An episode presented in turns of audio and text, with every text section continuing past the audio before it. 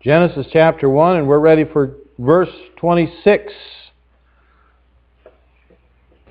And we're going to look at our study this afternoon in Genesis. Why does man want to make a monkey out of himself?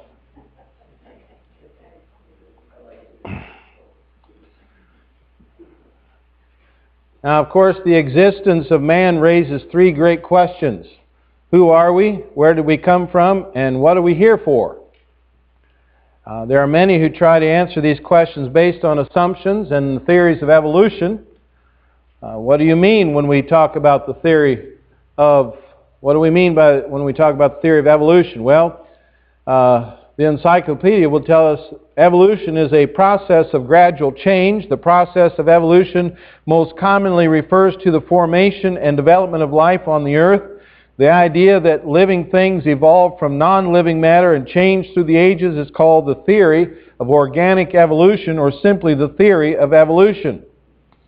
In other words, evolution states that man is a form of life that came from non-life, and through a series of changes over the course of millions of years came to be man as we know him. Now again, I refer to the World Book Encyclopedia, where it says, according to this theory, the first single-cell organisms appeared about 3 or 4 billion years ago, after the Earth's crust had formed and cooled. As times passed, more complex organisms gradually developed specialized characteristics that helped them to adapt to their environment. This evolutionary process eventually produced all the species that inhabit the earth today. Now that's in the World Book Encyclopedia. Now you can't believe everything you read in the World Book Encyclopedia. Just because it's an encyclopedia doesn't mean that it's the truth. Dr. Robert Jastrow, a well-known geologist, astronomer, physicist, who's also an agnostic, said, "It happened this way. Now and then in the primordial seas of the earth, collisions occurred between neighboring molecules. In some of these collisions, two small molecules stuck together to form a larger one. Then another small molecule collided and stuck, and then another. Eventually, after countless millions of chance encounters, a molecule was formed that had the magical ability to divide into two copies of itself. This was the start of life." And it's believed that about 50 million years ago, in the development of primates, three main lines emerged. The prosimians, now represented by such animals as lemurs, lorises, and tarsiers, the New World monkeys, such as the mossets, the howler, the spider monkeys, and the Old World monkeys, such as the baboons. By the way, when you have a group of cows, what do you call them? Herd. When you have a group of geese, what do you call them? And what about chickens or sheep? Flock. What about baboons? Does anybody know what they call them? A congress. Does that tell you anything? A congress of baboons. All right. Well, that was free. It's believed at some point there was a split off the Old World monkeys, giving us our hominoid group, which includes gibbons and apes and humans. It's believed that these apes and monkeys, also called anthropoid, human-like primates, evolved 50 million years ago. The great ape-human divergence happened about between 5 and 8 million years ago. Well, to put it simply, man has been trying to make a monkey out of himself for years. Someone summarized the evolutionary theory with a little poem. "Once I was a tadpole beginning to begin, and then I was a frog with my tail tucked in. Then I was a monkey hanging from the tree, and now I'm a professor with a PhD." The whole thing is somewhat like the monkey that was seen coming out of the library with two books under his arm. One was the Bible and the other one was Darwin's Origin of the Species. Someone asked him what he was doing, and he said, "I'm trying to find out if I'm my brother's keeper or my keeper's brother." when we look at the Word of God, we can't help but ask why man would try to make a monkey out of himself. What God has to say is so much more logical.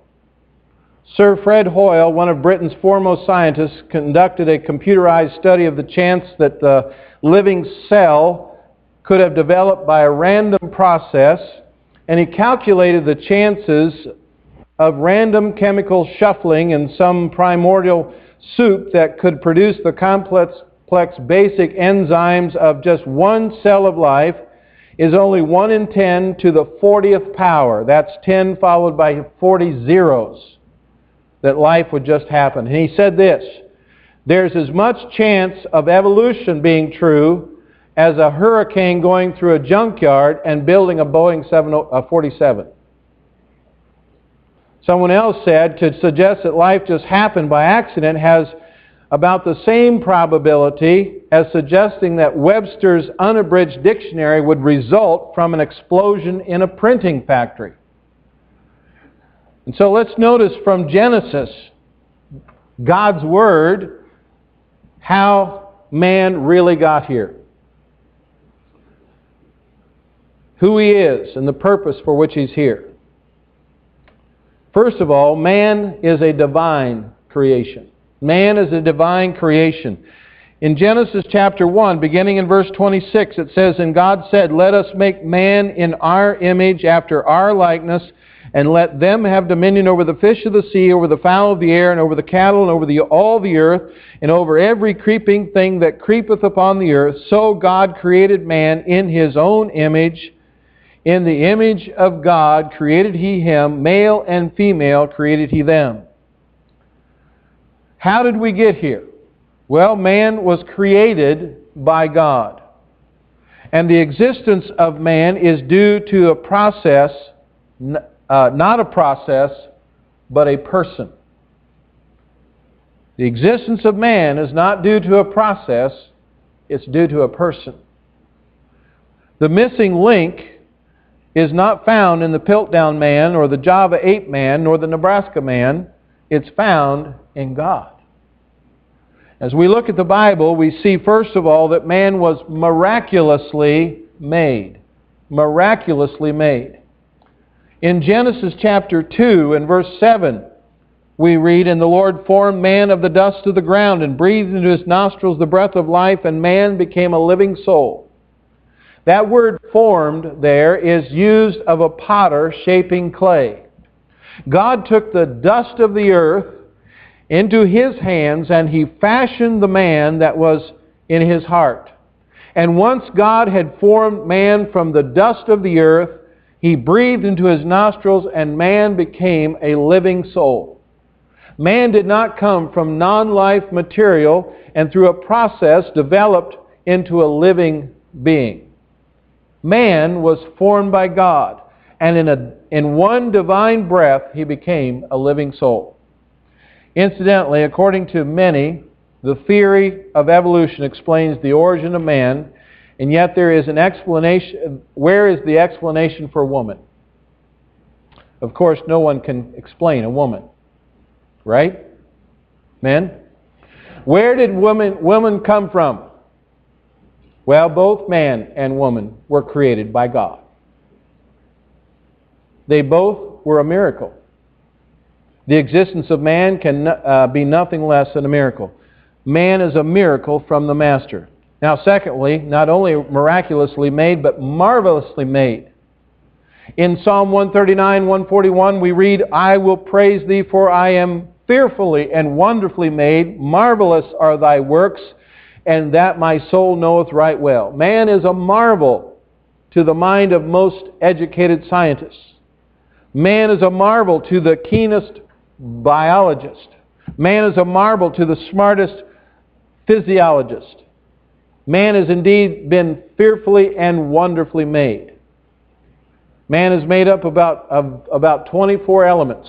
65% oxygen, 18.5 carbon, 9.5 hydrogen, 3.3 nitrogen, 1.5 calcium, 1% phosphorus, 0.35% of potassium, sulfur, sodium, chloride, and magnesium. There are traces of iron, iodine, zinc,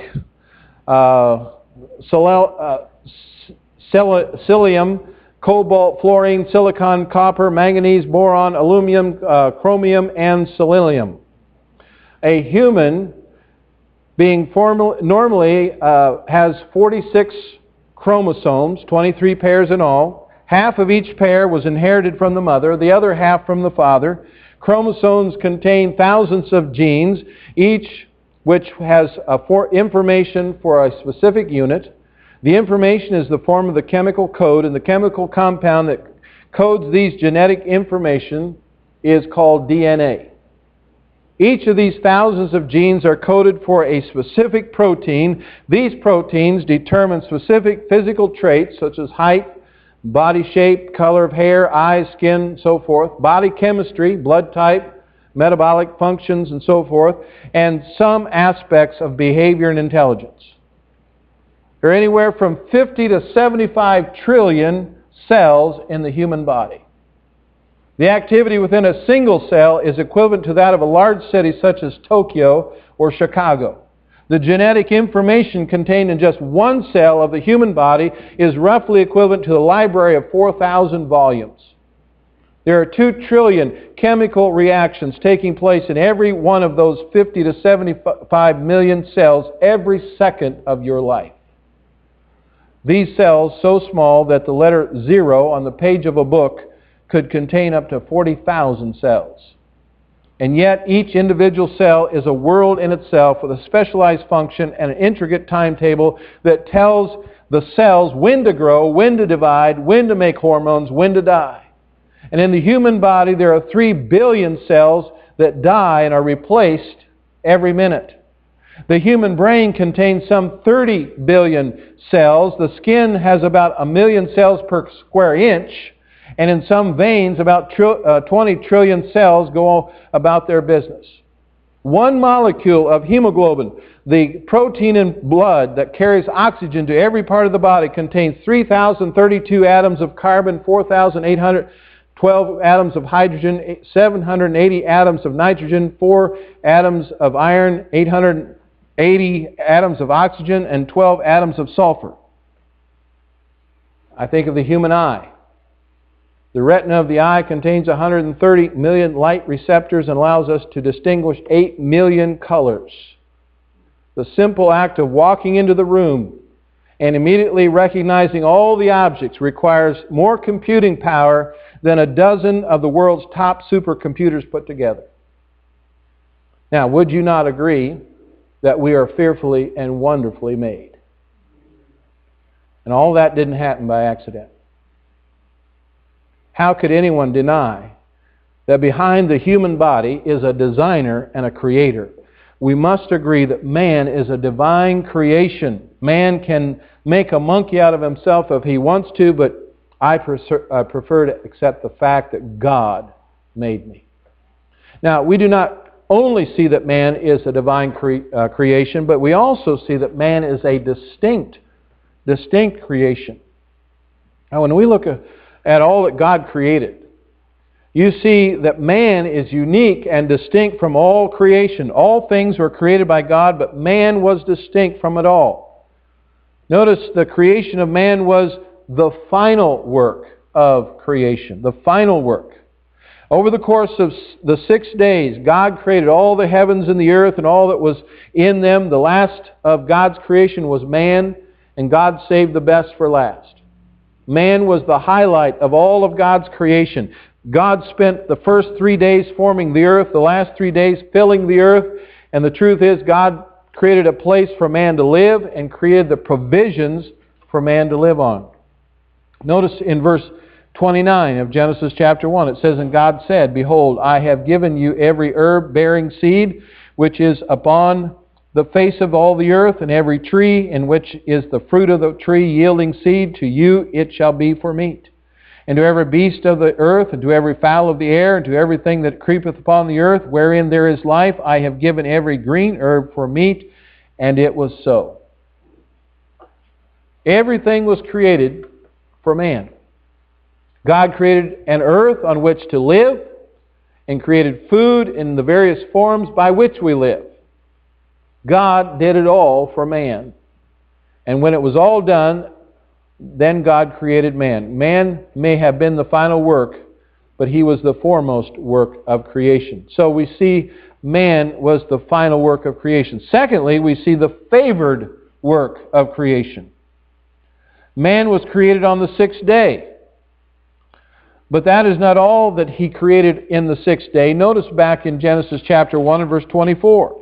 And God said, "Let the earth bring forth the living creature after his kind, cattle and creeping things, and beasts of the earth after his kind." And it was so. And God made the beasts of the earth after his kind, and cattle after their kind, and everything that creepeth upon the earth after his kind. And God saw that it was good. Man and animals were created actually on the same day. Yet we see that there is something very unique, very distinct about the man that made him different from the animals. In verse 26 it says, "And God said, let us make man in our image." In verse 27, "So God created man in his own image." So what made man so unique and distinct from the other creation is that he was made in the image of God. And in this manner, man was unlike any other part of creation. There was given to man a resemblance of God. The word likeness there speaks of a model or an image. An image speaks of a resemblance. It does not mean necessarily that we look like God in our physical features. But notice again that God said, "Let us." The "us" no doubt speaks of God the Father, the Son, and the Holy Spirit. It is one God. He is one God manifested in three persons. And it's my belief that this is the likeness referred to. We are told that man was made in the image of God. This does not mean man looks like God or that God has a body like we do. It does mean that man was created like God in that man is also a tripartite being. In the Godhead, there is God the Father, the Son, and the Holy Spirit. In man, there is the body, the soul, and the spirit. God is a three-part being. Man is also a three-part being. God has an intellect, a will, and emotions, and so does mankind. And this is the primary way in which mankind can be distinguished from the members of the animal kingdom. Every person who ever comes into the world has these three parts. They have a body, they have a soul, and they have a spirit. Now let's just look at those three parts for a moment. The body. The body is the vehicle which we move through and interact with our world. It's the body that provides a home for the soul and the spirit while we're here in this world. Both humans and animals have bodies. When we die, our bodies return to the earth. Secondly, there's the soul. The soul is the seat of the will, the character, the intellect, the thoughts, and the emotions. The soul is where we reason and we love and we hate and we want. The soul is what we refer to when we speak of the mind. Your soul animates your body and allows you to interact with your world and other people. In short, your soul is what part of you that makes you what you are. Your soul makes you self-conscious. There is a sense in which it can be said that animals have souls. That is, they have life within them and they have a self-consciousness and they're able to interact around the world around them. But notice then there is the spirit. Here's where the similarities between man and animals end forever. While the soul makes us self-conscious, the spirit allows us to be God-conscious. Every man that is born into this world is born spiritually dead, according to Ephesians 2 and verse 1. But when the Spirit of God comes in and quickens or brings to life the Spirit which is within man, that person will find his spirit reaching out in faith toward God. And after salvation, the new Spirit of life within a person begins to transform the soul part of man. And these changes within the spirit and the soul demonstrate themselves by the actions of the body. Now, all of that seems rather complicated, but think of it like this. The soul and the spirit are similar in the manner in which they are used in the spiritual life of the believer. They are different in reference. The soul of a man is his horizontal view of the world. The Spirit is man's vertical view of God, or with God. It's important to understand that both refer to the immaterial part of man, but only the Spirit refers to man's walk with God. The soul refers to man's walk in the world. And when we leave this world, the soul and spirit return to God to be dealt with accordingly, and the redeemed will go to glory and the lost will go to hell. Man is the only part of creation that can communicate and have communion with its Creator.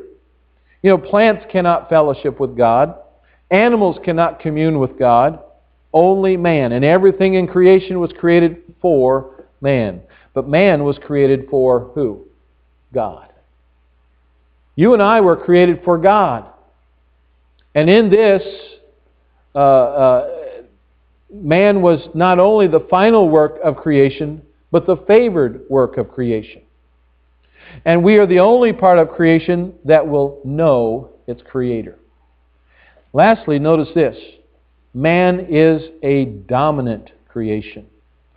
Notice back again in verse 28 of Genesis chapter 1. And God blessed them and said unto them, Be fruitful and multiply and replenish the earth and subdue it and have dominion over the fish of the sea and over the fowl of the air and over every living thing that moveth upon the earth.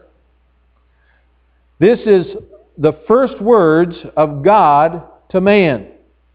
God made man and then He spake to man. We talked about communication in Sunday school, in our adult Sunday school class this morning, how important it is to know some things about communication. And here we have the first communication between God and man. He spake to man. You might say this is the first commandment of the Bible. What did He tell a man to do? Well, first of all, we see that God told man to reproduce on the earth.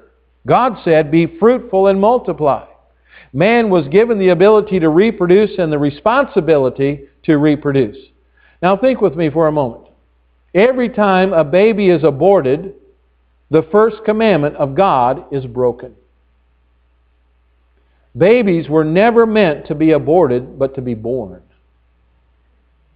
And in our day, in our time, I should point out that God was speaking to man and woman. You see, homosexuality is a violation of the first commandment. Men can't reproduce men. And women can't reproduce women. So homosexuality and its relationships is not a sickness, it's a sin. They are not an alternate lifestyle, but an abominable lifestyle. They go against the very purpose of God's creation. I mentioned a little bit about this, what was going on this week with some of the things with the Chick-fil-A restaurant and so forth. And it's amazing how many times that we hear any kind of thing like I just gave you right now, some would say I'm being hateful. I hate sin. I don't hate sinners, but I hate sin. God hates sin. And if they want to call it hate speech, they better know where the hate's directed toward. It's toward the sin, not to the person. God loves even the sinner. He loved me. He loves you.